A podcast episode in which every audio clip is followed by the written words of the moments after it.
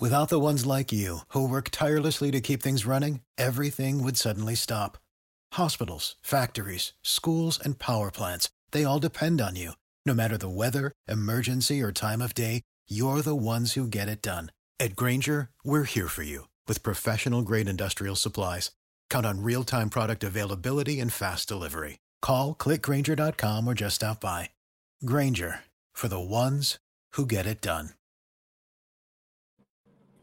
It is July 27th in this year, 2021. NXT on Syfy. Alfred, were you excited? We saw different commercials and promos tonight in between our NXT. Yes, that's what I was excited about of NXT on Syfy is the the various commercials that we were going to see. That Child's Play series looks pretty dope. It does. I, I, listen, I grew up with Chucky. I love Chucky. I remember I went to a, a, kid's birthday party when I was a kid, and I was too young to be watching a movie like that. And uh, I grew up in an era where they marketed horror to kids. Like RoboCop was a really violent movie that they sold toys for, and Chucky was one of those movies. And I was really happy to see Chucky all over the TV, so I'm going to be watching that show. I love that you said that because I remember Gremlins. It's like one of the first movies I remember seeing at the theater. And then I watched it recently because I consider a Christmas movie. I watched it on Christmas time and I'm like, this movie is super gory. like, why was I watching this when I was a kid? and then Phoebe Cates just brings it down with that monologue about why she doesn't celebrate Christmas. And it's like, this was a child's movie that came out at the holidays? What the heck? The '90s were like the cool uncle would just like you know let the kid watch whatever he wants and drink while he's supposed to be watching the kid. Yeah, yeah. you Man. know, um, Vice is doing a Dark Side of the '90s series, and I got I watched the the first one was about talk shows. Oh my god, it's so Ooh. good! I, I'm already hooked. Is OJ gonna get an episode? Uh, I would assume so, but this one, the talk show one, they uploaded. I don't know if the series started on the show, but they always upload one on their YouTube channel to preview the series, and it's, it showed up on my recommended today, and I loved yeah. every second oh of it. God, I got so we got two episodes, uh, Trash TV. About talk yes. show, the one about the Viper Room. Okay, we're I'm watching this. It's going to start on Me that. Too. Oh my god, so good! Love the nineties. Oh man. Uh, so it was okay. They got done what they needed to get done tonight. This was a watchable episode, but it felt like they knew our viewership's going to be way down. We got the announcements of the important things that are going to happen to Takeover. We got to get that out there. We got to set that up. We got to get the basic information to move things forward. Um, it felt like a very serviceable episode, but not an essential episode. I mean, yeah, that's a great description. no, I agree. I was actually kind of frustrated watching some parts of this episode, to be honest. Really? Yeah, a couple a couple of things confused me on this episode. I mean, all in all, it was, it was okay, but uh, it was it was frustrating in parts. Yeah, yeah. I mean, this opening tonight to me, I thought was a actually this opening to me said it's going to take people a while to figure out what channel we're on. So let's just put on a twenty minute burner of a match between Ciampa and Thatcher versus Oney Lorcan and Pete Dunne. Like this was really good, but this oh, didn't have to be. That, we have to do the news. Uh, a couple of news oh, yeah. items uh, real quick for me. Uh, and uh, talking about NXT, you know, this is a natural transition. Karrion Kross uh, was reportedly scheduled to lose to Jeff Hardy on Raw. How did Hardy not come down with COVID 19, which he currently has and is out for a couple of weeks? The plan, reportedly, according to Fightful Select, was for Karrion Kross to once again lose on Raw to Jeff Hardy tonight. What do you think about that, Isa?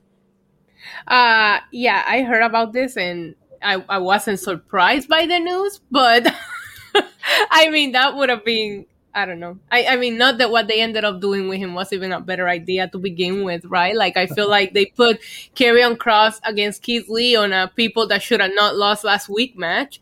To me, it felt like a troll job. It was almost like, oh, you didn't like that we had him lose, so we're gonna have him beat your other favorite. You know, like that's what that felt like. But um, yeah, I'm I'm I'm kind of glad they were forced to go in a different direction, and I hope that Jeff Hardy gets better soon. Yeah. Crazy, man. Yeah, I just didn't. I mean, it did. Who knows what would have happened? But you know, nothing. I wouldn't have put anything past them. Eh, you know, seeing Karrion Kross in the ring with Jeff Hardy again. You know, in the back of my mind, I'd be thinking, oh man, they might beat him again. And had that happen, I mean, even him beating Keith Lee last night, like Keith Lee was actually super popular in that match, and yeah. and I just didn't feel the connection with Karrion Kross. So him losing two times in his first two matches would have just. I think he's already suffered the death sentence, but that that would have been it. It's like they don't like the fans. They're most hardcore fans. I mean, yeah, they, they, do have a love hate relationship with fans, as you saw with the recent trademark of that term. Uh, complaining is not a conversation, I believe but, it was you don't see this with bands. Weezer doesn't go out there and say, "We're just going to play Beverly Hills start to finish and piss off our hardcore audience." Like they know you got to you got to serve like the diehards that have been down since day one. Like those are your most important people. You got to work in some Pinkerton, some Blue album, maybe some Green album, maybe some B sides. You know, you can't just go out there and play all the poppy stuff. And it's like with Vince, it's like I've never seen it so antagonistic. Like he hates the things that is most that is like the fans that want the deep cuts, that want the continuity. He just does not give a shit about their opinion. Yeah, and this isn't uh, so much. I wouldn't, you know, as much as uh, there are times where there is an antagonistic relationship, like with Karrion Kross, this isn't even like a thing where a bunch of hardcore fans are rallying around him. This is the type of guy that I think in WWE could be a mainstream guy if True. they took him under his wing. He does have that mainstream star appeal. That's why it confuses me so much that they're doing something with a guy like Karrion Kross uh, as opposed to like an Adam Cole or like, you know, Kyle O'Reilly if he would have come up. But with Karrion Kross, like this is their prototypical guy. So I don't know who they're yeah. trying to troll. Yeah, since day one, I always felt he felt very main roster, and I'm shocked that that's how they're treating him. And uh, well, uh, Natalya actually has a pretty scary moment last night on Raw. She suffered what appeared to be an ankle injury, and it has since been confirmed. Dave Meltzer of Wrestling Observer newsletter saying that, uh, that while it's not known what the extent of the injury is, she definitely suffered some sort of uh, ugly ankle injury. Uh, it's not known whether or not she needs surgery. She has kind of intimated that she's not taking any days off. But if you watch the match last night with Doudrop, when she was having her interactions, they were rolling around, and something went wrong to where you could see her getting out of the ring, and a uh, medical official tended to her. She had to limp out of the arena. So, a really tough woman to be able to kind of not necessarily finish the match, but she was all smiles walking out of that ring. Uh, albeit she was limping, but uh, Natalya might be out for a while, but we're not so sure when. Did you see that injury last night, Isa? I did see it, and it made me realize that Natalya is always here, right? She doesn't get hurt. It, yeah. it like shocked me because I was like, Natalya's somebody that's always there, right? One of their most reliable stars. So you never want to see anybody get injured. That was a scary spot. But yeah, like you said, this woman has been carrying out, and she's still smiling at the fans. And I was like, what a what a legend. I hope it's nothing serious, and she gets to come back soon. No, absolutely, absolutely. One of and then let's talk about the hottest champion in wrestling right now, Matt Cardona, the former Zack Ryder, your GCW World Heavyweight Champion. Uh, recently appeared on a Busted Open radio show. I mean, this guy is hot, hot, hot. Anything with Matt Cardona in it has just been moving in terms of the internet talking. In his most recent comments, he was talking about some uh, text and some uh, tweets that he's been seeing of fans from GCW, which is, you know, a game changer wrestling. It's very hardcore deathmatch style. They made Nick Gage famous. You saw that dark side of the ring. And he's been saying that he's been getting messages from fans saying that they wanted Nick Gage to kill Chelsea Green, who is his real life girlfriend. Good so Lord. if you saw that viral clip, he won the GCW championship, and those fans immediately started throwing bottles into the ring. It was almost a riot scene. What do you guys make of this whole uh, movement for GCW right now? I think this is the most I've ever seen GCW being talked about. I, I love seeing it across my timeline. I was considering going to the show and I was like, you know what, maybe I was like, I regretted it because the show was really good. I mm-hmm. watched mm-hmm. it. But then uh, once I saw the ending, I was like, yeah, I'm better off watching it from here, you know, to come from my own home, not getting anything thrown on me. it's that antithesis of it, right? It's like there's a certain protectionism of hardcore fans of anything that wants it to be more exclusive rather than inclusive. Like they see that as as their thing. And I think that if other people appreciate it on their terms, that would be acceptable. But you have someone who's seen as like a carpetbagger coming in uh, and former Matt Cardona, who no disrespect at all. I think it's amazing what he did, but I could see where they would see a former WWE guy comes in, steals the thunder of the hardcore fans. Uh, it's like it's like when Katy Perry was on the Warp Tour that year. Some of the kids were like, "What the heck?" but it brings more attention to it. You know, that's the thing. So good, good for Matt. Yeah, but that's the thing, though. They have to be ready for this because now yeah. you're having wrestling Chris Jericho tomorrow. Like, like GCW is going to be exposed to a whole new audience. They did it with Matt Cardona, and now they're doing it all over again tomorrow. So I do feel that the the, the hardcore fans have to be ready for a lot of casuals starting to tune in, and they booked a show in Chicago yeah. for All Out weekend, so they're gonna have that AEW audience probably kind of like come over there and see what's up. They have to yeah. be ready for that. But it was a visual. Seeing Matt Cardona with that shirt red that started white, like there was just something about about that show. I really enjoyed it. And good for Matt Cardona. I like what he's doing. Yeah, and you're onto something, Issa, because this is very shrewd promoter, Carney type booking in that uh, before like they're going to be on a national spotlight with their most famous wrestler on AEW now before a huge audience. You've yeah. got this big story that you could argue is even bigger than the fact that Nick Gage is going to go face Chris Jericho because yeah. of just how much attention it's getting. And uh, yes, there's going to be a lot of like casual attention, and I'm all for that aspect of it as long as they know how to kind of balance that out. The thing with GCW is GCW is so close to being real in terms of them wrestling these. I don't know if you saw those sheets that were all bloody from Zack Ryder's room that they had to tip off the waitresses or the the maids that this. They better. That was that was gross. They didn't need to do that. They yeah, didn't need to. Do so that. it's so like realistic what they do that like a lot of these fans are now going to think it's real. They're fans who think WWE is real and how angry they get about it. So these GCW fans are another level because of how realistic it is. I think. Uh, but I love it. I'm going to be at No Signal in the Hills GCW August 7th, my first pandemic show. I bought those tickets before this even happened, so now I'm even more excited. I don't support people throwing stuff into the ring. I really, you know, think that that was kind of low brow, but I do support how hot GCW has gotten. I've heard nothing but good things Me about too. their shows, and I cannot wait until uh, you know I go to August 7th. Come say hi if you're in LA at No Signal in the Hills. I'm excited. I feel it's, a, it's such a fun time for wrestling again, right? Like we're seeing all of these promotions get the exposure and just a different kind of excitement and, and, and so many alternatives for all fans. This is a really, really good time for wrestling fans. And then final story quickly, Raw rating was down. Uh, of course, it had a big jump uh, for its return to live fans with 1.923 the week before, but last night Raw drew 1.814 million. So it looks like that ceiling has been set at about just under uh, 2 million. You know, you got John Cena back. It's pretty much all hands on deck. A lot of returns expected, but it looks like Raw is going to be hovering around that 2 million range, I actually think is kind of disappointing uh, based on the fact that all hands are back on deck. I did not watch Raw last night, and it didn't seem like it was on Twitter. Yeah, yeah, but the Olympics are also on right now, and there was yes. a couple of good swimming competitions last night. I found myself flipping the channel when there was a couple of um, competitions that I really wanted to keep my eye on. So I will say, from com- given the fact that they were competing with the Olympics, I didn't think that was that bad of a drop, especially because they didn't even give John Cena or Goldberg on last night's show. Well, or maybe like uh, me, some uh, wrestling fans were on uh, Disney Plus watching 1993's Life with Mikey, starring Michael J. Fox, with a good cameo, Jeff Jarrett and Jerry the King Lawler. Really? And Cyndi Lauper's in it. Life with Mikey is an underrated film, one of Michael J. Fox's better movies. Life with Mikey. He plays a former child star who becomes a talent agent, struggling. I've got a lot of '90s stuff to watch now. Yeah, it's very good. Oh, oh, I got the one for you. I'll talk about it later. I don't want to derail the show, but I watched something today that blew my mind that I'd never seen before. A movie that I'd heard of, I dismissed, and then I watched it today. and I was like, wow. Uh, what else we got in the news? That's the news. That's the news. Uh, uh, Black Star Johnny Hex 499. Uh, Joey, the former drummer of Slipknot, passed away. He was one of the oh, founding no. members. Uh, Slipknot, talk about bringing the wrestling energy to music uh, one of the time all time great theatrical bands. And I said this before. I bought the T-shirt and the album, not even hearing it.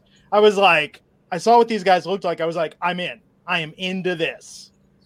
Amazing if there band. is like wrestling, I could see the wrestling parallels. Very Legion of Doom like with the you know the pageantry that they bring such a i mean such a badass visual look to the band i think the music is a little hit or miss for me but uh, i think there's a huge crossover with wrestling there bands like them kiss and Insane Clown Posse GWAR like they get that theatrical visual look and uh, rest in peace to joey from slipknot um let's see what else so NXT tonight. As I said, people were trying to find the channel, so they said Ciampa, Thatcher, Lorcan, Pete Dunne, just go out there and tear it up for 20 minutes. Yisa, what'd you think of this opening match? I mean, it was a lot of fun. Ciampa was doing all of this stuff. I was like, where is he getting all this energy from?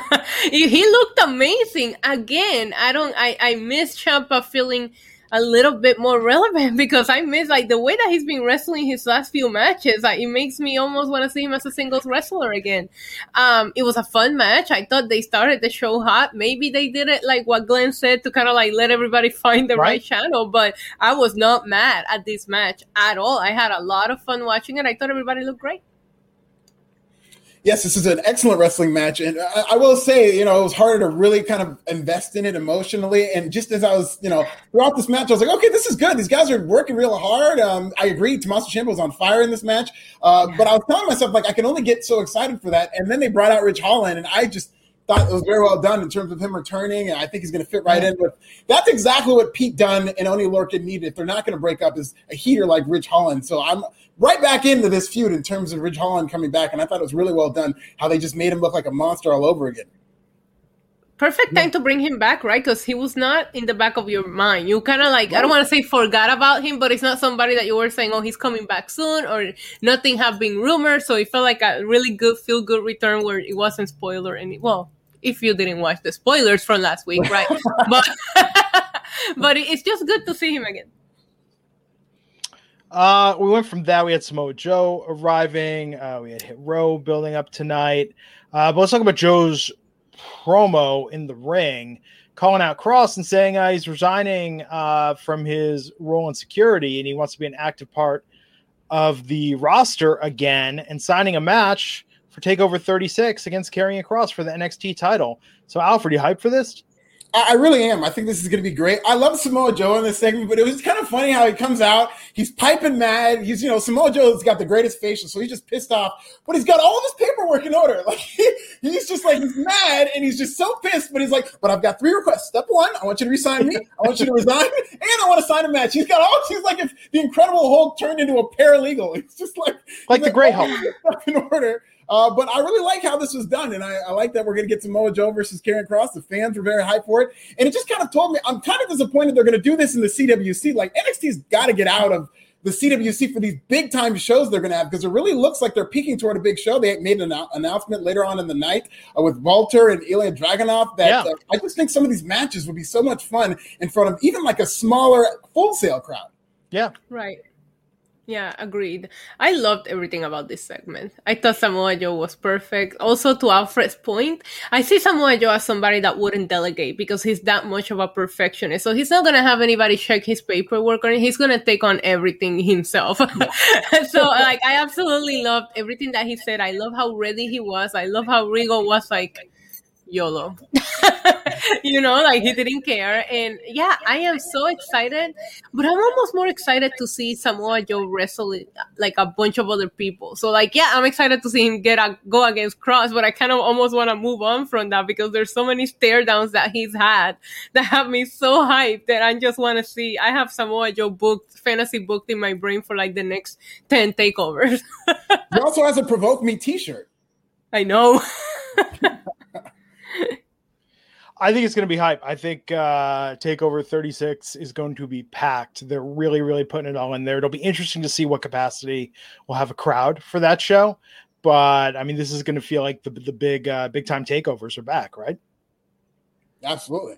I mean, it'll yeah. feel big time when, well, it won't feel like a big time takeover until they get into an arena because at NXT's peak, they're selling out like 12,000 seat arenas for these takeovers. And that's something I feel that they can still do. I'm like, if they piggybacked on one of these big pay per view weekends, but it's going to be a good show. I'm very much looking forward to it already.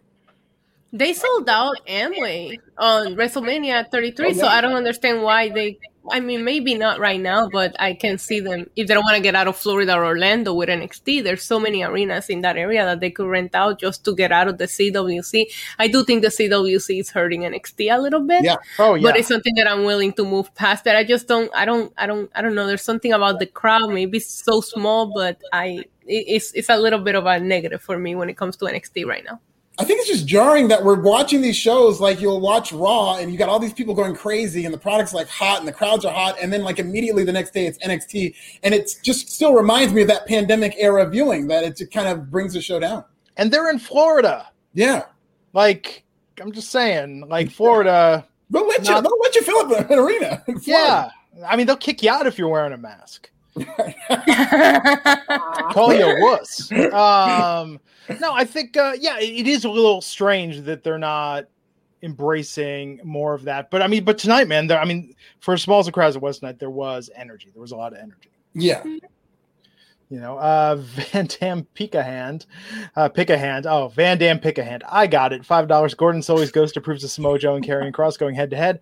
I'm off to the airplane loo with a white towel and a cigarette. Deep RVD reference over there. I like that. Yeah. Um. Then, oh, the Cameron Grimes LA Knight stuff tonight. uh, uh, I mean, there was ball washing. Uh, but no, what did you think of uh, these segments on the golf course, Alfred? Uh, they, they went a little crazy with the puns, but I didn't. I mean, it was like some of the best after school programming I've ever seen because they had they had that thing with Ted DiBiase. That was my favorite part of it, where he showed up on the golf cart and just gave. And I was hoping, and I think we've talked about this before on the podcast, that like he would turn and Ted DiBiase would be gone, and like he's the only person who saw Ted. But I really like what they're doing with this. I like the on location. I think the, the production continues yes. to be really, really good with these segments, and both guys are doing a good job with, with you know their swings are awful in terms of golf swings, but they, that makes it funnier, and I think it's very funny. Oh, yes, I love everything about all of these segments. The ball washing will forever be a meme. I already seen it used in completely different contexts all over my timeline. Um, yeah, I, I love the idea of the on location back on back on you know the CWC because they did the one at the house, then they kind of wrestle. Now they're back at the golf course. It's the best way to keep this fresh, but I think these two guys will make it work no matter where you film it. This was fun. Yeah. Yeah. This was really good. Second funniest thing I watched today. Uh, NXT Breakout Tournament, first round match. Josh Briggs versus Carmelo Hayes. Uh, man, Carmelo Hayes is a superstar. I agree. Yeah. You know what's funny is I'm watching this. I had no idea he was that small. I thought that he would be kind of comparable. I really wasn't paying attention, I guess, to the sizes when they ran them down. But I think it's because he's got like he's got a great build, but he's got like six foot seven charisma. So I just assumed he was this taller guy, and I was very pleasantly surprised to see him win this. Like I'm a fan of a lot of these big guys coming in into NXT and adding some diversity of the body types in NXT. But I assume that this is just going to be another big guy running through a little guy, as we've seen for a couple of weeks now. And Carmelo Hayes not only won, he won clean. This is more of a showcase for Hayes, and I loved it.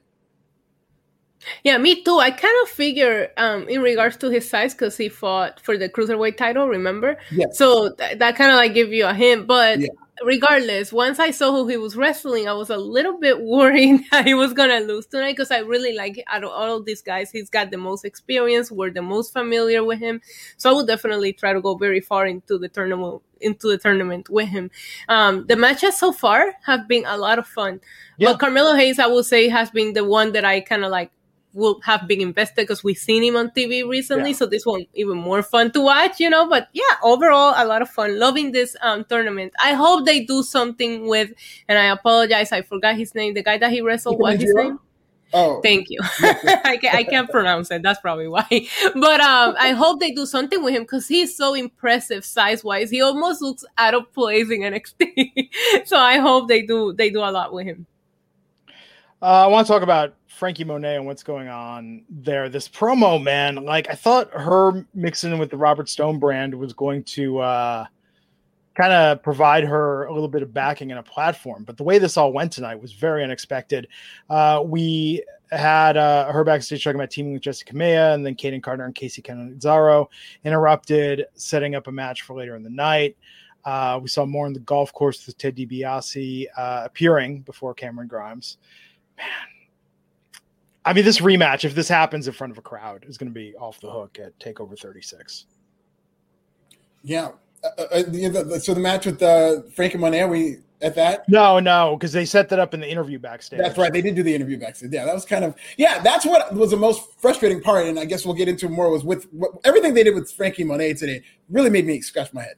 Yeah, I mean, me I mean, well, so I mean, let's let's talk quickly about uh Raquel Gonzalez out there with Dakota Kai. And interesting build how Gonzalez is talking about everyone she's beat, best NXT women's champion ever, most dominant. They're hyping up. They're name dropping Asuka, Charlotte. I thought, and I don't know if you thought, I thought Sasha's music was going to hit and we were going to get Whoa. Raquel versus Sasha takeover, right? Because the way they were building that, it was like, it's a matter of time. And Dakota did sell like, oh, I've got your back. We're like a team. And then Dakota attacking her is one thing. But uh, I mean, it'll be good. I, I don't know. Are, are, you super hyped for this, Isa, for Dakota Kai versus uh, Raquel Gonzalez to take over? I am. I, I I liked the promo that Dakota Kai cut tonight, and I didn't see it that way. I the whole time I knew what she was hinting at, just because she kept saying you owe this only to one woman, and then she said, "As long as I have your back, you will be champion." As soon as she yeah. said that, I was like, "It's happening! Yep. It's happening!" Because she's basically saying this this reign is thanks to her. You know, um, I I love seeing this side of Dakota Kai. I really like her, and I feel like she's kind of like done a good job at taking the back seat and letting Raquel shine. Um, so I'm I'm super super excited for this, and the crowd you could tell when you know when she betrayed Raquel, everybody was really into that moment. We've all been expecting it, but it still doesn't make it you know not interesting when it finally happens. I didn't think that we're gonna do it this soon. Yeah. I still think that there's other people that Raquel could wrestle before she got to Dakota, but maybe the Dakota saving her and, and interfering is starting to get a little old when it comes to Raquel's um, title ring. So maybe that's why they pulled the plug on this now. Alfred, do you think Dakota wins it to take over? That that's interesting. I don't think it's a lock that Raquel Gonzalez holds on to that title because SmackDown's going under kind of a reboot with the women's division. They're going to have that Queen of the Ring tournament. We still don't know who's going to be in it, and I could see Raquel Gonzalez being somebody who gets called up within the next couple of months. So maybe um, Dakota Kai does win that match. Uh, right now, I'll say that Raquel Gonzalez wins. Uh, I, I, just love the mistrust that is built in whenever there's friends because just like you, Issa, when I heard her say, "This is my best friend," that's when I was like, "Oh, here it comes." And I stayed away from the spoilers. I know they're out there, but I wanted to kind of be fresh in how I reacted to this. And so when she said best friend, I just kind of my dog ears went up like oh and then when like, they yep. music to their I like how they did it because they played her music and I was like okay maybe yep. they'll wait for another week and it just came and um, I really don't think it is too soon because every single week of them appearing on camera together they've done something where it's and I'm sure they're going to play it up in the video trailer for this feud they've done something subtle where mm. either Dakota Kai will give her a look or like there was that one week where um, Xia Li walked right past Dakota Kai and she's like, wait, I'm standing right here. And she went straight to Raquel. So there's all these little hints where Raquel makes some comment and Dakota will give like roll her eyes in the background. And I think they're going to start like putting those together so that you can see all the pieces of how this led to this. But I think yeah. they've done a good job subtly building the tension between these two. And hey, you know, tonight they actually did a really good job of, I think, laying a lot of groundwork for the NXT Women's Division. We saw Mandy Rose backstage talking with Gigi Dolan and Jacy Jane. They didn't really say what they were talking about or what was going on, but they're building stuff there. We saw this next match, the tag division. We had uh, Io Shirai and Zoey Stark uh, in training in a in a little vignette backstage. Um, there's a lot going on, but Kayden Carter and Kacy Catanzaro versus Franky Monet and Jessi Kamea. Was this Franky Monet's first loss since debuting in NXT? Yes. Yes. I couldn't yes. believe it. And he should have not happened. In a tag team match with Jessi Kamea as her tag team partner, with all due respect to Jessi Kamea, she could have taken that loss. Like there, there's no reason for Franky Monet to lose his match.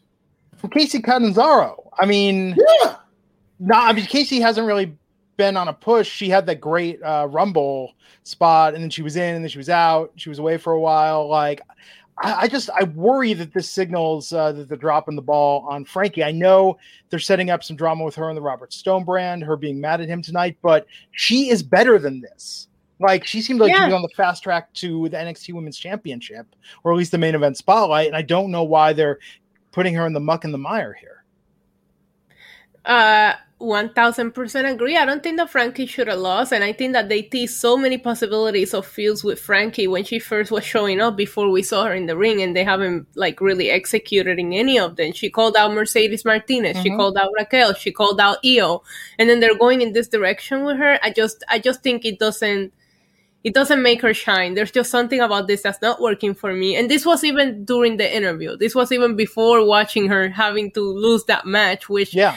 Inf- it, it, it, infuriates me. I think she has like star power written all over her. And I think she could be in, in the title picture if you would have kept pushing her the way you were pushing her. She was squashing people out there yeah. every week. And now she's doing this. I don't understand when it happened, you know, and, and I and I told you guys like I think it was last week when she came out after Aliyah had her moment or two weeks ago, it felt weird to me and, and maybe it was just premonition of what was to come because I don't like this at all. I hope they go in a I, I hope they go somewhere with it or she walks away because you know, kind of like Aliyah did. Yeah, you guys are not worth it. She could be main roster bound. I could see Vince seeing something in her. I hope that's what's behind yeah. this. But even that, the biggest hangup that I have with this is that they're heating her up. They're treating her like this great big star. She is getting a series of squash wins. She didn't even get that first actual feud with somebody else who's no. like of her level to where she can either win that match or maybe she does lose that match. But there is like a lot of intrigue in something like that. And now she's suddenly being knocked down a peg to where it's not going to mean as much, I don't think. You could have put her in a one on one feud with Io. Yeah. yeah. And not put Io in the tag team division. They could have a non-title feud. They could have. I mean, there's so much you could have done with her. I just didn't like this, and hopefully they they change creative on this. Yeah, I mean, they're making it seem like. I mean, the Robert Stone brand was doing fine on its own. Like, I don't think this is one plus one equals two. I feel like this is one plus one keeps both at one. Yes. Um, yeah, it's just not. It's not working. Steve Marcuccioli, three ninety nine, saying better chance to main event at WrestleMania. Kross or Priest? Well, they're doing everything right with Priest now. I mean, he did have that ugly yeah. loss with the Miz, but he's kind of being on the track to where he's probably going to beat Sheamus for that U.S. title, and who knows from there. So Priest is now in the lead, I'll say. Yeah, agreed. I mean, he definitely looked a lot better than Kross uh, uh, last night. And Kross, they both got a win, but I felt Priest was more significant. Robert Martinez, two ninety nine. NXT Sunday Night Heat Basura. Basura, it's trash. Basura. Yeah. I took Spanish and French, two years each. Don't remember any of it. Yeah, I took four years, five years of Spanish, and not wow, not really good. Uh, I, I, had to look up the lyrics, the translations to Menudo songs that I've learned phonetically. Can we get a Menudo reference every single week? we could. We we absolutely could. Uh, Isa on the Menudo fan page, uh, Project M was posting they did Burger King commercial in Puerto Rico in the late 80s. Oh my God. And I'm yes. thinking I got to dive deep into Project M. Now, Project M was three of the uh, golden age era of Menudo yeah. that when they aged out of the group went and formed their own group in their late teens, early 20s. Yeah, because aging out of Menudo was like 16 year old. You're, you're too old for Menudo. You gotta go. Um. So, oh, I wonder what who's who's had a better who's had better careers, like former Menudo members or former NXT roster members. Kind of tough when you weigh it. Former Menudo members. Ricky like Martin Ricky was Martin. a Menudo member, and look at him. Yes. wow. Johnny doing his hosting stuff uh, on uh, yeah. Telemundo on the morning show. Um. So we had a sit down interview with uh, Malcolm Bivens and Roderick Strong of the Diamond Mine. Feeling this? Feeling Roderick Strong? Feeling Roddy? I mean, if, if, this seems so cold and there was nothing. Yeah, I'll tell you what my favorite part of the segment was is when Malcolm Bivens asks Wade Barrett, he goes, Hey Wade, do you like money? And Wade was like, I love money. he didn't even wait. He says, I love money. But that's, that's not good. That's not good. That is not good. When, yeah yeah i completely like i don't even know how it happened. Do you ever like you see it on the tv but you don't remember anything about the segment or the moment? You know like right before i sit down to like talk to you guys i'm like okay this happened this happened this happened. And i literally said to myself what was the diamond mine on tonight? Yeah. and now that you say that i was like well i guess they were and i must have been scrolling or doing something else. Definitely do not remember it. That that goes to tell you something. Yeah. Uh, was uh, replay like they, they need to just find out like what because I don't think him feuding with Bobby Fish is going to be the answer. There just needs because I hear you're just hearing all these stories that they've got big plans for Roderick Strong, this cruiserweight title. They just need to fast track him to like a one-on-one cruiserweight championship feud. So there's a reason as to why they're fighting, and maybe that'll make the promos and all this better. But I just don't get this Diamond Mine thing at this point. Well, they got new shirts on the shop. Oh, they did. at least they're pushing merch. Yeah, I mean, Nikki Nikki Ash doesn't have any merch, and Diamond Mine does. So there goes. That's a sign. They're saving it for Halloween. There's gonna there's gonna be Nikki Ash costumes. That would be a, a waste if they don't have Nikki Ash costumes oh, yeah. for Halloween, which is just around the corner. That would be a waste. so, uh Dragunov versus Walter Takeover 36 for the NXT UK Championship. They reshowed yes. the video they showed last week. That's gonna be huge. It's gonna be awesome. I'm so hyped. uh Imperium versus Hit Row tonight and Imperium getting the win, but uh, yeah, Fanta- uh, Legado del Fantasma making the attack after. Um, what did you think of this whole match, uh, Alfred? To you first. I mean, this is another point of frustration for me in that I didn't think Hit Row needed to lose, and I get it that they're trying to build this feud with Legado del Fantasma, but I, I wouldn't agree with them losing to Imperium, who they're literally doing nothing with. Yeah. And but I will say I love Top Dollar in this match. I mean, maybe it wasn't as you know, people are going to complain about him technically sound. He probably has more um, uh, to do in terms of getting his ring work ready. But I thought what he did in this match, in terms of charisma wise, and even his moves, looked very impressive for such a big guy flying around there. I thought he looked like a superstar in this match. I loved uh, Top Dollar in this match, but um, I did not like the finish at all. Yeah, same. I agree with you. I top top dollar. After a match finishes, I always wonder, especially a tag match, who did I pay attention to the most? Who captivated oh. me, right? And I yes. thought that top dollar was the guy tonight in that match.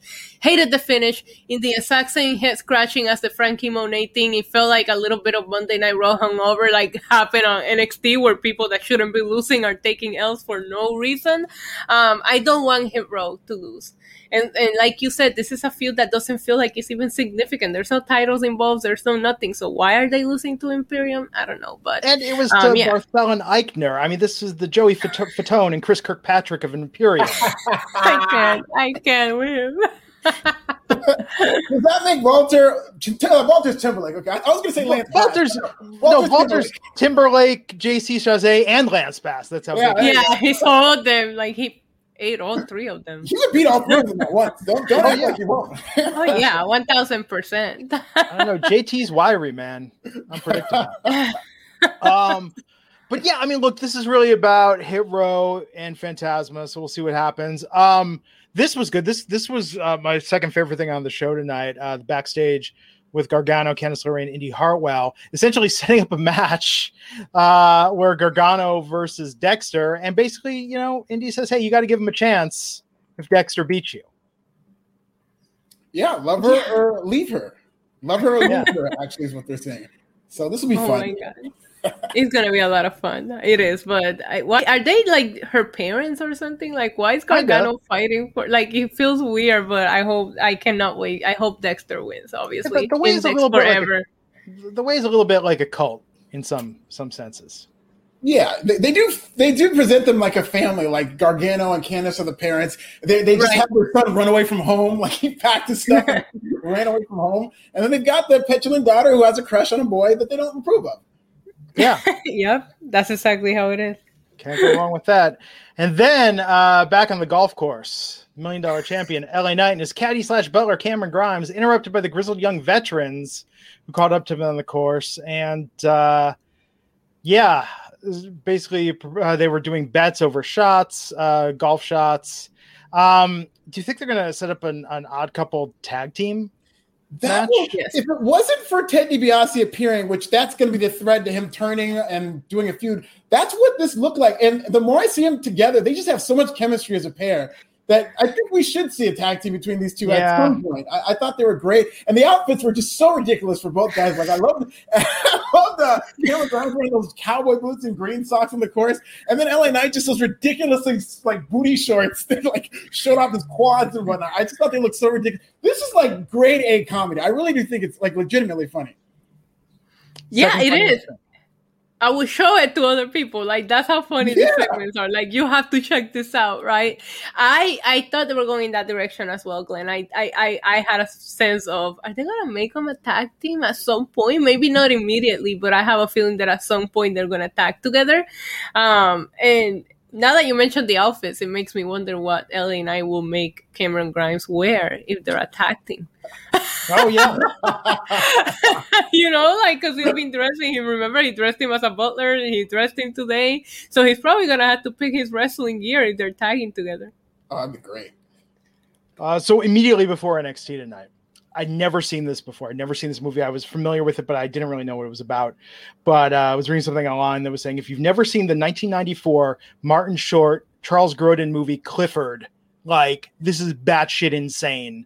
Where Martin Short, at 40 years old, played a petulant 10 year old boy terrorizing his uncle, played by Charles Grodin, and Martin Short at 40. Wow. And so I was like, I've never seen this movie. People like, no, you have to see this. This is like brilliant and batshit crazy. We put it on, and it was so goddamn funny and weird because I mean they literally shot this Martin Short at 40 playing a 10 year old. And it's got kind of like a bad seed connotation. So he's like an evil kid who keeps trying to like get revenge on his uncle. It was freaking nuts. That was the funniest thing I saw today. Martin Short is pound oh. for pound one of the funniest human beings on the planet. And Jiminy Glick to me is like a top five television character for then me. You need to watch this movie if you're a Martin Short absolutely. fan. And Charles Grodin, frustrated Charles Grodin is just comedic gold. This was so good. So just opening. How have I never seen it? I did wasn't sure what it was. I was aware I didn't wasn't aware he actually played a child in the movie, and that's just what made it for me. And Dabney Coleman was in it, who was always a delight. I've got a uh. I've got a long. I, I saw that movie already, but it's been so long since I've seen it, and now you're so making weird. me curious. I might have to check Such it out. Such a weird again. movie. It's I've so definitely heard weird. that it was really funny. I've just never seen it. I'll definitely watch. it. It's just amazing that somebody made this. I'm like, we're gonna have an adult play a child, and just treat it that way. Um, but tonight, let's talk about the main event: Bronson Reed taking on Adam Cole. Adam Cole, the Luther Campbell of Undisputed Era, out there tonight. There you go. Uncle and, Luke. Yes, Uncle Luke. Well, he really was the talent of the group. he was. Which is really weird when you think about it, because like Luke didn't really rap. Luke just no, sort like of the hype man. You know, he was he was kind of the flavor flavor a little bit. Did you know the parental advisory sticker is because pretty much of uh, Two Live Crew? There, they, yes. Anytime you see that, and and if you see a parental advisory, like growing up in the '90s hip hop, I wouldn't buy an album unless it had the parental Oh, advisory sticker on it. I knew a kid who had who owned whose parents bought him as clean as they want to be. That was a sad, sad Oh, young man no. that was living that lifestyle, listening to the clean version of "Me So Horny." Oh, can't do it. That's horrible. Um, that should be illegal. It should. favorite deep cut on the Two Live Crew records, which I surprisingly owned a lot of, because I mean, let's face it, like not really the greatest music, but there are things that you listen to and you're like, yeah, yeah, I'm into it. Uh, the the I ain't bullshitting series where Luther Campbell, like four parts, just like reads from his enemies list and talks shit about people over beat. Doesn't even make it rhyme, doesn't even rap, and he tries to code it. Like let's talk about things you find in your table, like pepper and salt, or kids that play, and it's just like he puts in all this effort to sit there and talk smack. It is uh, the secret gem of the Two Live Crew records. Absolutely. There's a lot of gems too. They're like what the Migos is now. I, I think it's like not necessarily going to make you think. It's not deep, but it's good music that makes you have a good time. Right. And sometimes that's all we need. Yeah. If you put on "It's Your Birthday," like you know, or "Scarred," or actually his solo Oh, stuff, I Funky? listen to his solo stuff more than I do the Two Live Crew songs. Believe me. Yeah. Uh, and why did he never find the merchandising opportunity to open a uh, a uh, you know Pacific uh, uh, Rim influenced restaurant called Hey We Want Some Sushi? I just think that's printing money right there. There you go. There's your You could have next investment opportunity. the Miso Hungry all go at it special. Together. You could do so much with this. There is a Huge. can in NXT that goes, "Hey, we want some Bayley." I remember that. Oh shit, I'd forgotten about that because they that was short lived though. They didn't do that. Yeah, they Very- didn't do that for too long. Because I think somebody was kinda like- got it going. Yeah, someone was like, we probably shouldn't do that. We probably Yeah. shouldn't encourage this. People are going to Google this. It's not going to go well. Right. Right. Uh, Bronson Reed versus Adam Cole. Oh man, I see. I don't want Bronson Reed to lose. Like Adam didn't need this win. Yeah, remember those rumors of like Bronson Reed? He's going to the main roster. That's why he lost that title. Didn't that seem like so long ago? Because I don't know what's going on with this guy now. well, he doesn't care about the fact that he lost his title. Apparently, like he hmm. lost it and he went to to Adam Cole. Like he does, he's not even trying to get his title back. Also, he was tweeting at Roman Reigns, uh, talking about maybe you guys need an intercontinental champion. Like you're not gonna join the Bloodline acting this way, bro. Like you really think the tribal chief wants to somebody that's taking pins on Tuesday nights? I don't think so. Um, um, it was like even even when the match started at what like nine, Like, nine minutes before it was supposed to end, that. so they weren't. Yeah, Yeah. which was weird to me for an Adam Cole match because when Adam Cole main events, I'm like they they give him time, you know. Um, but this show was a little bit cramped. Like they put a lot into this show, which okay, I mean for it being in Syfy, I thought they were gonna not even try, but they didn't do that. Um, yeah, I, I I don't understand what's going on with him. Maybe he didn't want to go to the main roster. Now he's paying the price, but to me this doesn't make any sense. It made me scratch my head too because he should be trying to get his title back, or I don't even understand why he's going after Adam Cole. And don't even get me started with the ending because I'm kind of over Kyle O'Reilly and Adam Cole. Very, very much over this feud. I have a feeling we're gonna get the third installment at the oh, next. Oh, yeah. takeover. Yeah, I'm not looking forward to that either. And it, just based on this crowd reaction, it, it- this match, they were just going back and forth in terms of mostly chanting for Adam Cole, which because this sure. they haven't really established what the heat is between these two guys. Why should they be rooting for Bronson Reed over uh, Adam Cole? What are they fighting they over? Shouldn't. This has been the problem with Adam Cole's feuds lately. It's like it's a lot of wrestling for the sake of wrestling, and they even booed Kyle O'Reilly when he came back.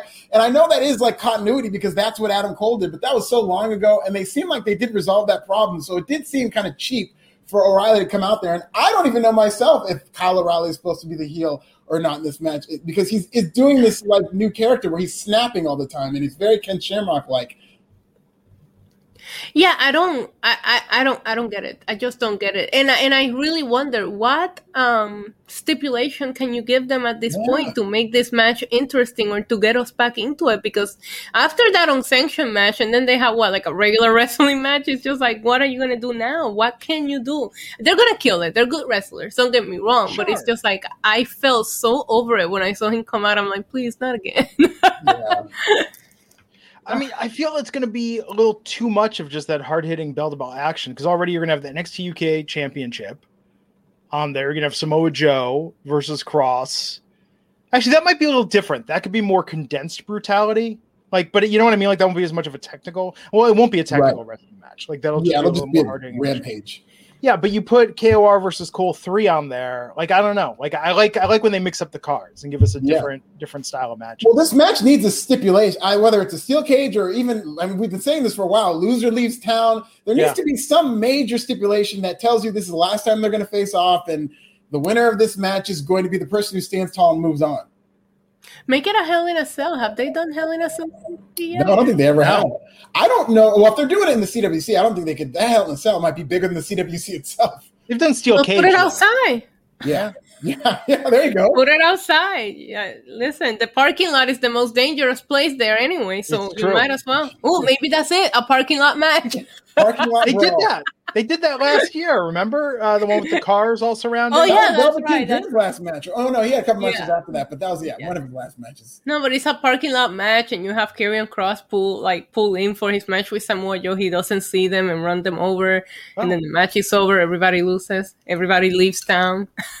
it's just done by double double homicide. It's not I just something about Kyle O'Reilly's hair just viscer like this response in me of like like the kid with the illegal fireworks, like who was like smoking across the street from your elementary school, not even high school, elementary school. Like he's oh, got no. that that haircut, right? I just saw my childhood friend Brad Weber. That's how he was that kid. He had a pit bull and everything. Shout out to Brad Weber. Yeah, it's like you spend the night at his house and his parents were somehow never home. You know, like yeah. I don't know. He gives me he gives me the vibes of the person that would that would throw something at the ring when Matt Cardona wins. Oh, well, there you go. That's what I get from Kyle. he gives me GCW fan vibes. I just, I, but I gotta say though, it's like I think about all this, and even with its flaws, this is why I love NXT because it's like on um on SmackDown, I've got no affection for like Dolph and Bobby Roode, you know, and their thing, or like the Otis and Chad thing is just kind of like, oh, I mean, I like Chad Gable a lot, and I want better for Otis. But it's like even with NXT, even when we like poke fun at some of this stuff, there's that feeling of ownership because like we've been following yeah. these guys and coming up with them, you know. Yeah, right. That's a good point, and I think part of it is because they've been there for so long, but it does have more of a feel of like characters on a television show. Yeah, yeah, which is weird too, right? Because on SmackDown you think broadcast TV, but I think on SmackDown it's more show don't tell, where they just think, well, the Dirty Dogs can show up, and you know what these guys are all about, right? It was like they almost don't want to put in the work; they just want to be like, oh, I, you know, it's very uh, surface. So you didn't pop for the Dirty Dogs trying to steal Baron Corbin sixty bucks last Friday? Because I that part I did, but they could have been. It's still it's still living rent free in my brain the way that they just like ripped that money off his hand. I've been thinking about this Baron Corbin thing though, and I think that they do have to kind of like I watched that backstage interview, and I, I oh, this, is, this is what I worry about. There was something inherently funny in the concept of punching up, and you have somebody that was rich that goes from from riches to rags. That has always been funny in comedy. I worry though because it's Vince. Like I don't want it to become making fun of poverty or poor people, because yeah. that's just kind of shitty, you know. Like so, I think when they have Baron talk about his his high life he was living, like the wagyu beef to spaghetti in a can, that's one thing. But I do worry how much further they push in that direction before it's like, okay, maybe this isn't so funny or cool anymore. I, I don't think it's gonna go there just because of the way that Baron Corbin is doing it. Even in that backstage promo, you can just see that his version of poverty is just I don't know, living in New York City. Well, you know, so it's just like it's just like what are you doing? Like I don't I don't see it that way. I really love that backstage um interview a lot. Like you can see how committed Baron Corbin is to this right now.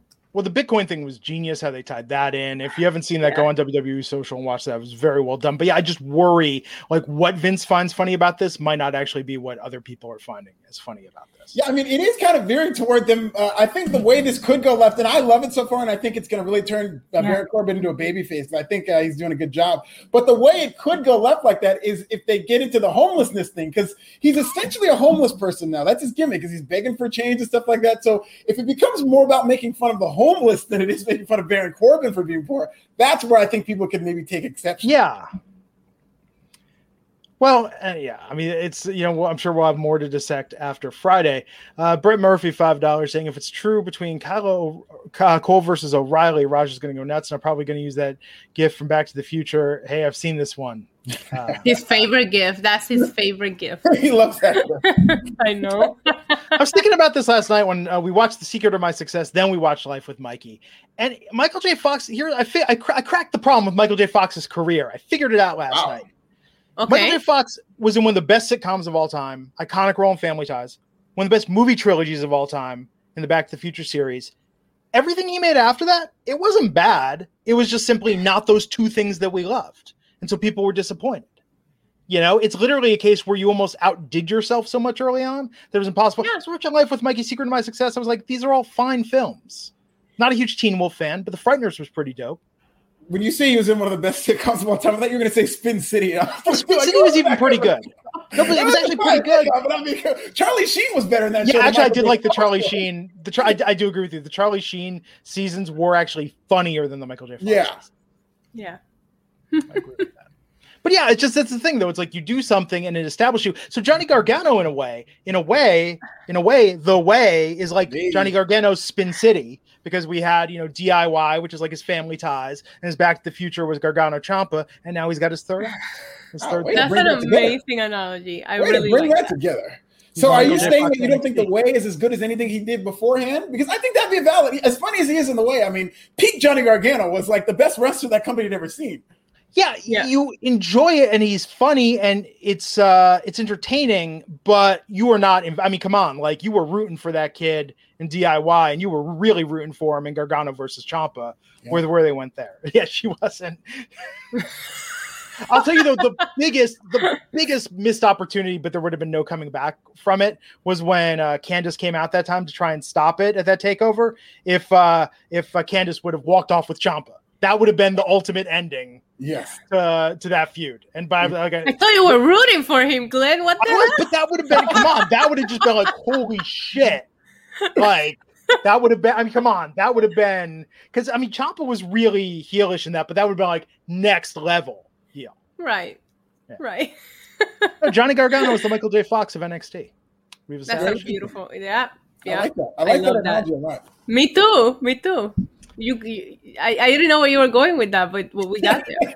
yeah, it's a really wild analogy, but he didn't bring it together. I didn't know where he was going.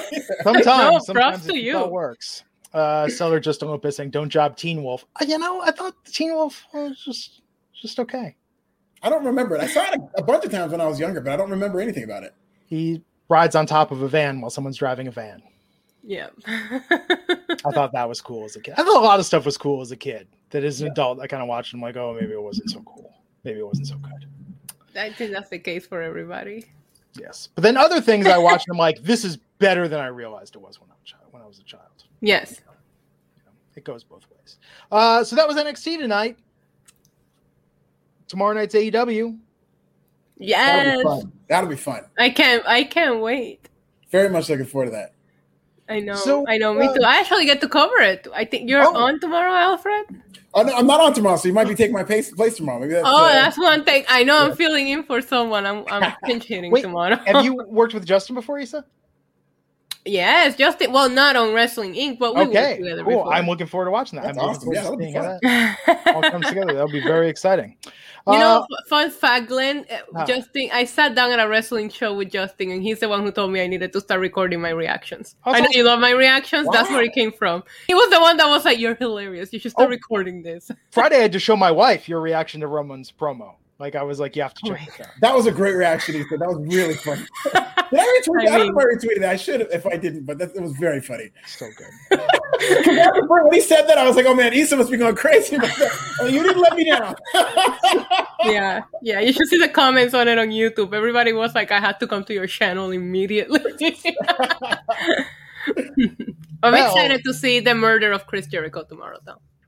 Yeah, that'd be scary. I don't know. Chris Jericho, is he's a tough guy. He doesn't have to prove himself to anybody, but he's taking some crazy bumps in AEW. And this might be the craziest thing he's ever done because I don't care what they tell Nick Gage. This stuff is real. This guy's about that life. When they ring that bell, this is going to be a bloody match. And like Chris Jericho's in for a friggin' fight. It's gonna be insane. Did you see that interview that MJF did? And they were like, if that's what you have for part two, what's gonna be for part four? And he's like, there won't be one. And I'm like, I love that answer. Look at the gimmick. He's so good. I know. I know. No, I think uh, it's going to be exciting to see what happens. Man, Nick Gage like is one of the realest MFers. Oh, as real as it gets. 2021, and he's white New Jack. That's what he is. He's, he, it is real to him. He uses weapons and he hits you as hard as he can, and uh, it's it's going to be crazy. But when he talks, though, he says it and in a weird way. I feel like he's the biggest baby face in the industry. it's so weird, like the connection that he has with the fans and, and his real life story. He's like, this dude is such a baby face, but you know, he's a badass. It's an awesome combination.